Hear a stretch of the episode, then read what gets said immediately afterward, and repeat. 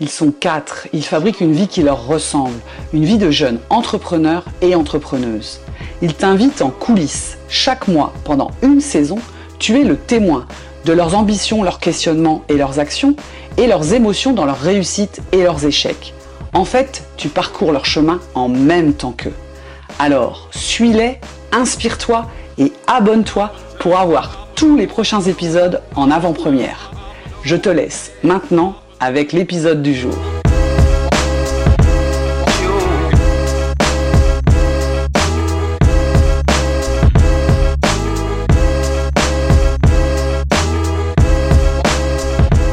Salut Pierrick Salut Cécile Comment ça va Pierrick euh, depuis le mois dernier?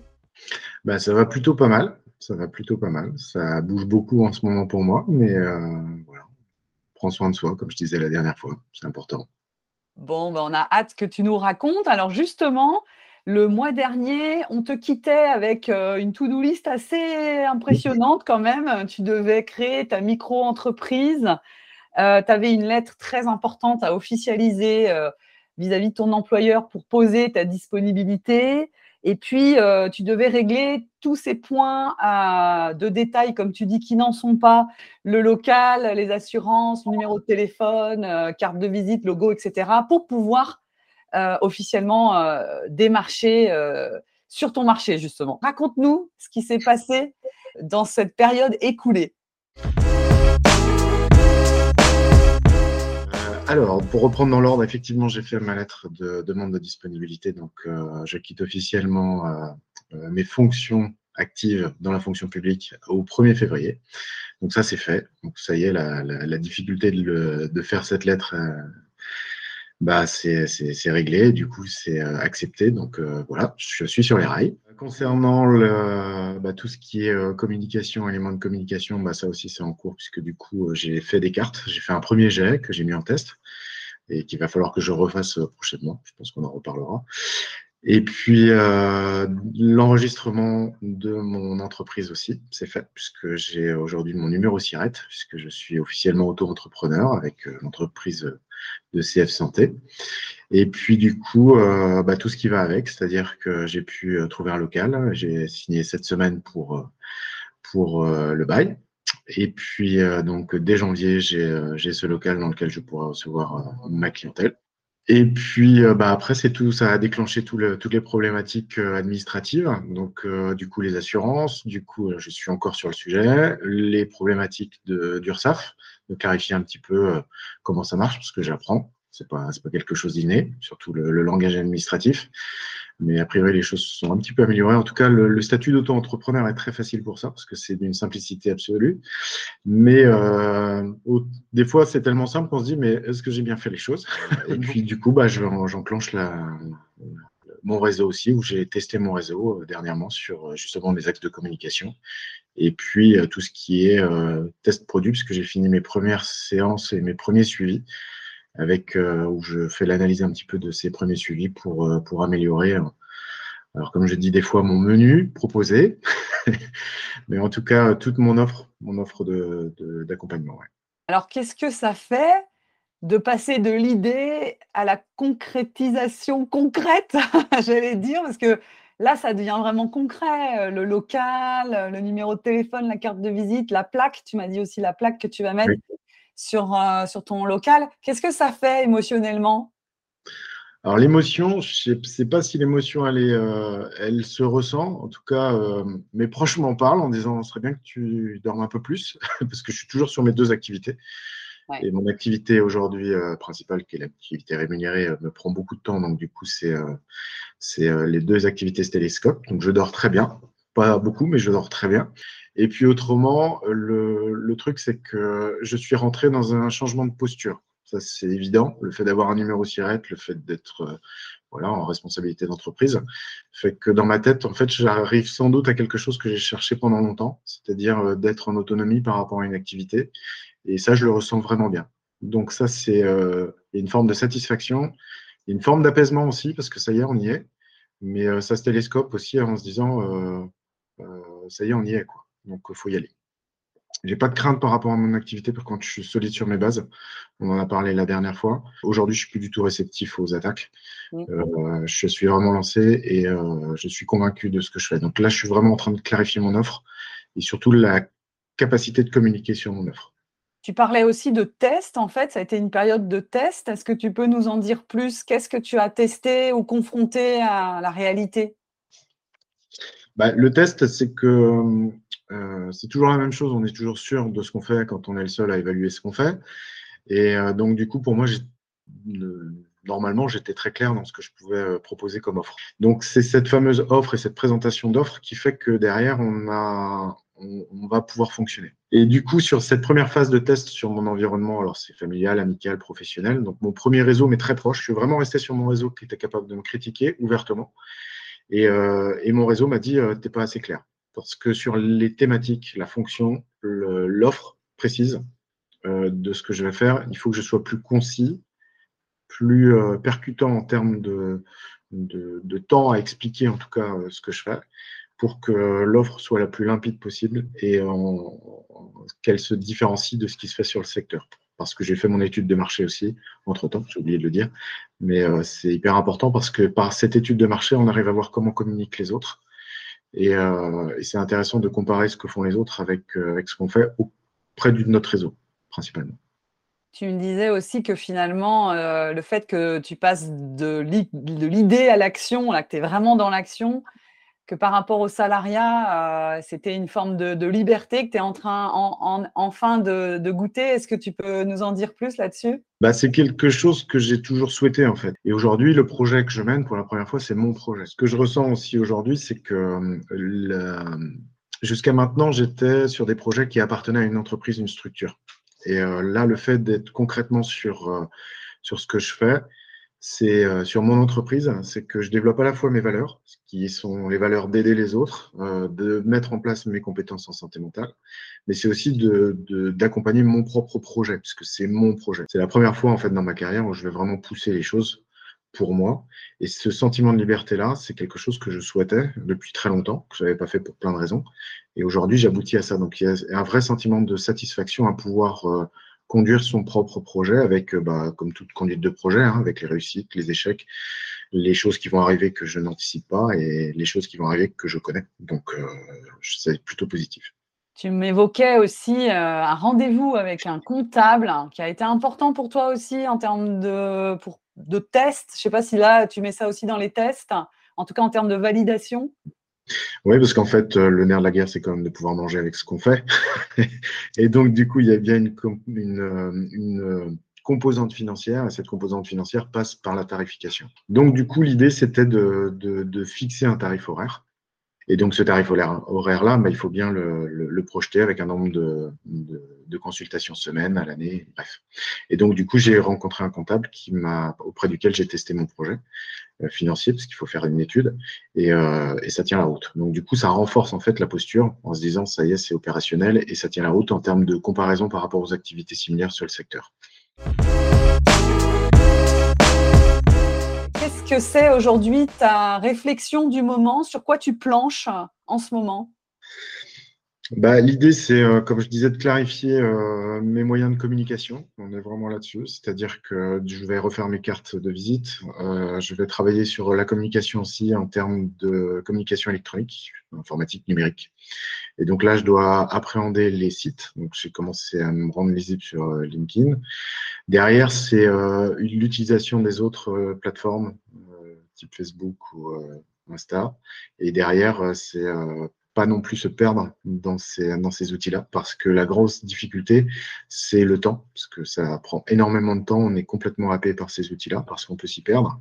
Et donc euh, aujourd'hui, je dois apprendre à utiliser ces outils-là, à savoir par quelle est la porte d'entrée pour me rendre lisible sur le secteur et vendre un petit peu mes, mon offre. C'est quoi aujourd'hui euh, les éléments de ta stratégie? Comment justement tu envisages ou qu'est-ce que tu as posé pour, pour te, te faire connaître?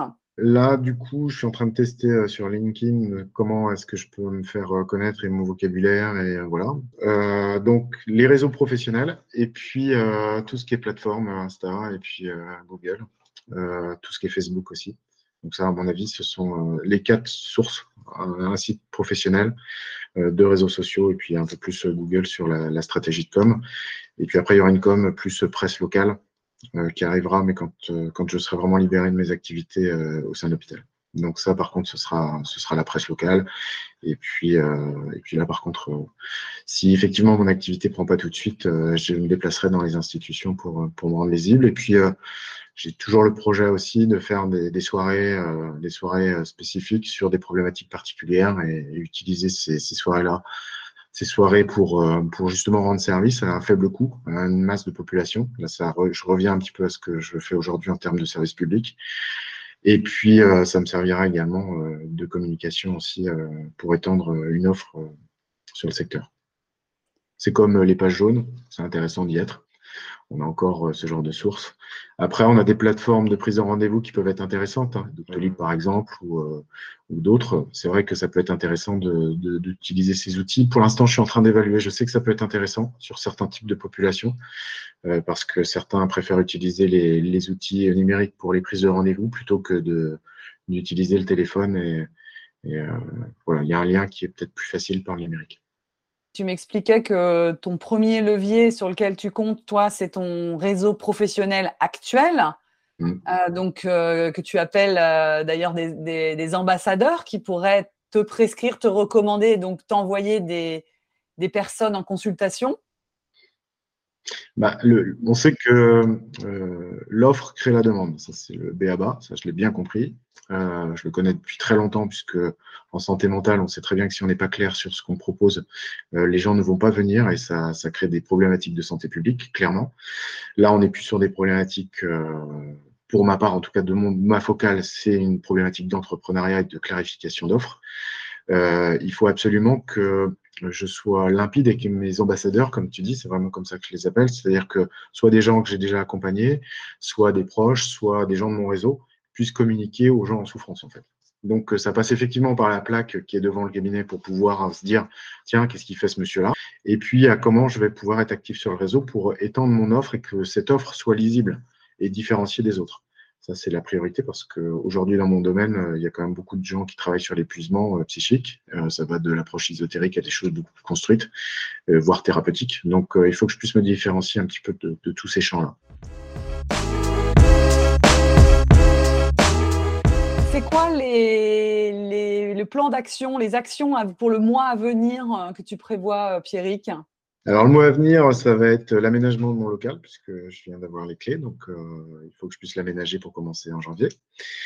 donc, ça, c'est des visites, plein de trucs à faire. Et puis, pour trouver la bonne chaise, enfin, des détails qui sont vraiment pas des détails, parce que je vais quand même passer du temps dans ce local. Euh, qu'on ait une, euh, que j'arrive à avoir une structure de communication qui soit efficace. Donc, ça, comme je le disais, c'est hyper important. Donc, euh, clarifier mon offre, mon vocabulaire, la lisibilité par les outils de communication, la plaque qui va être posée sur le bâtiment. Et puis, le volet financier aussi que je dois, je dois voir. Donc, j'ai un rendez-vous banque très rapidement pour pouvoir protéger le début d'activité parce que si je suis parasité par des problèmes financiers sur le début d'activité, ça va vraiment m'embêter et m'empêcher d'être vraiment opérationnel à 100% sur, sur le, début d'activité. Donc, euh, l'aspect financier avec euh, une projection sur les premiers salaires et une protection des premiers salaires sur, euh, sur les premiers mois. Il y a quelque temps, dans le premier épisode, tu te projetais démarrer à plein au 1er février. Est-ce que ce que tu es en train de dire, c'est que ça, ça a un petit peu évolué? C'est que finalement, tu te rends compte que ça va, va peut-être y avoir un petit décalage dans le temps à, anticiper? Bah, L'idéal serait effectivement de commencer euh, au 1er février, sauf que les gens ne m'attendent pas. Donc, du coup, euh, c'est là où la communication doit être percutante. Euh, voilà, j'ai pris un petit peu de retard par rapport à mon planning. Donc, je pense qu'il y aura peut-être quelques semaines de décalage. Euh, l'idée, c'est quelques semaines dans le meilleur des cas. Mais ce décalage-là ne sera pas gênant parce que s'il est bien couvert financier, j'aurai pas de souci euh, particulier. Et si, euh, si la com est bonne, je pourrais justement utiliser le temps disponible pour finaliser les problématiques de communication numérique et les outils de communication sur le réseau. Parce que l'idée, c'est quand même d'activer mon réseau donc avant les fêtes de Noël et au sens large en janvier. C'est-à-dire que je dois vraiment réactiver un réseau que j'avais depuis longtemps et que j'avais mis un petit peu en stand-by justement pour clarifier mes outils de com. Oui, c'est ce que tu disais tout à l'heure, finalement, en testant si ce réseau, pour lui, c'est pas suffisamment clair ce que tu fais, cette stratégie-là, elle ne va pas pouvoir fonctionner. Donc, il faut absolument que tu trouves les bons mots pour que pour eux, ça soit limpide. C'est ça. Terminé, Pierrick, est-ce que euh, tu as une astuce, une ressource ou quelque chose d'intéressant, d'inspirant que tu as envie de partager à d'autres entrepreneurs ou futurs entrepreneurs? Bah, J'irai sur euh, cette fameuse euh, question que de l'offre et de la demande. Je pense qu'il faut être très au clair sur ce qu'on veut offrir aux gens. Euh, plus on est clair là-dessus, plus on arrivera à être percutant encore une fois sur la communication et plus les gens seront à l'aise. C'est-à-dire que quand quelqu'un vient vous voir, je pense qu'il faut être disponible pour eux, mais ils viennent chercher quelque chose. Il faut être en phase avec ce que vous leur proposez. Il faut une cohérence en fait. Et la cohérence entre l'offre et la demande, elle est, fondamentale. Donc, euh, ne pas se planter là-dessus, je pense que c'est essentiel. Comment on sait, selon toi, qu'on a abouti à cette cohérence? Alors, c'est sur ma phase test, en fait, que je me suis rendu compte de ça. C'est-à-dire que quand euh, je proposais mon offre au départ, c'était oui, oui, c'est bien, c'est super ce que tu fais. Tu es un type super sympa, on peut compter sur toi, tu aides les gens, c'est chouette. Mais quand je proposais euh, aux gens mon offre, c'était euh, ouais, c'est bien. Mais du coup, il y avait une comparaison à ce qui existe sur le terrain aujourd'hui qui, euh, qui était qui était bon comme les autres quoi. Tu fais comme les autres. Et aujourd'hui, mon offre est un peu plus précise. Et là, quand je précise les choses dans mon réseau proche, que ce soit professionnel ou autre, là, les gens commencent à dire ah ouais, tu fais ça, ça, ça n'existe pas. Et là, du coup, je vois, alors ça se passe, c'est très, euh, très communication non verbale. Hein. C'est euh, le regard qui commence à briller. Le, tiens, je vais du coup en parler à quelqu'un. Tiens, ah, je vais transmettre. C'est là où cette notion d'ambassadeur qui se met en place.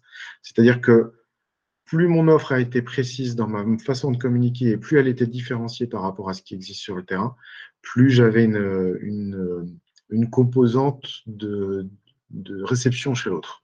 C'est-à-dire qu'on a vraiment des gens qui se disent, tiens, j'ai vraiment envie d'aller voir ce mec-là, ou tiens, ça pourrait être différent de ce qu'on peut nous proposer autrement. Et ça, euh, c'est vraiment la marque de quelque chose qui s'enclenche.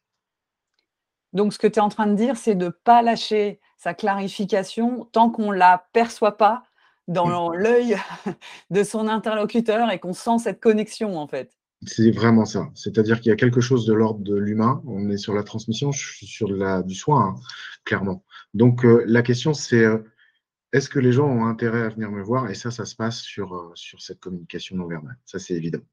Et de transformer cette envie en, en, offre claire et donc du coup en demande du patient, en besoin, parce que l'idéal, c'est de créer quand même un besoin, euh, bah, du coup, derrière, on a, quelque chose de, viable en entreprise.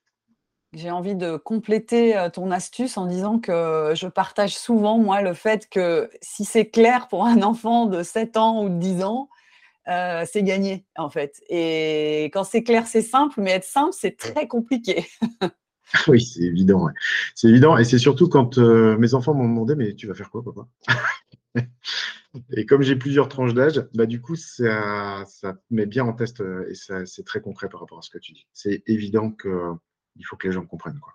Bon, bah écoute, euh, Pierrick, on est très heureux de voir euh, comment tout ça prend forme et prend corps dans la réalité et te sentir aussi dans ce mouvement, dans l'action. On se rapproche de l'échéance, mais mmh. euh, on sent que c'est plus de l'enthousiasme pour toi que, du stress. Tout se met en place, tout devient concret. Tu touches du doigt, en fait, quelque chose que tu as commencé à, semer il y a plusieurs mois, voire plusieurs années. Mmh.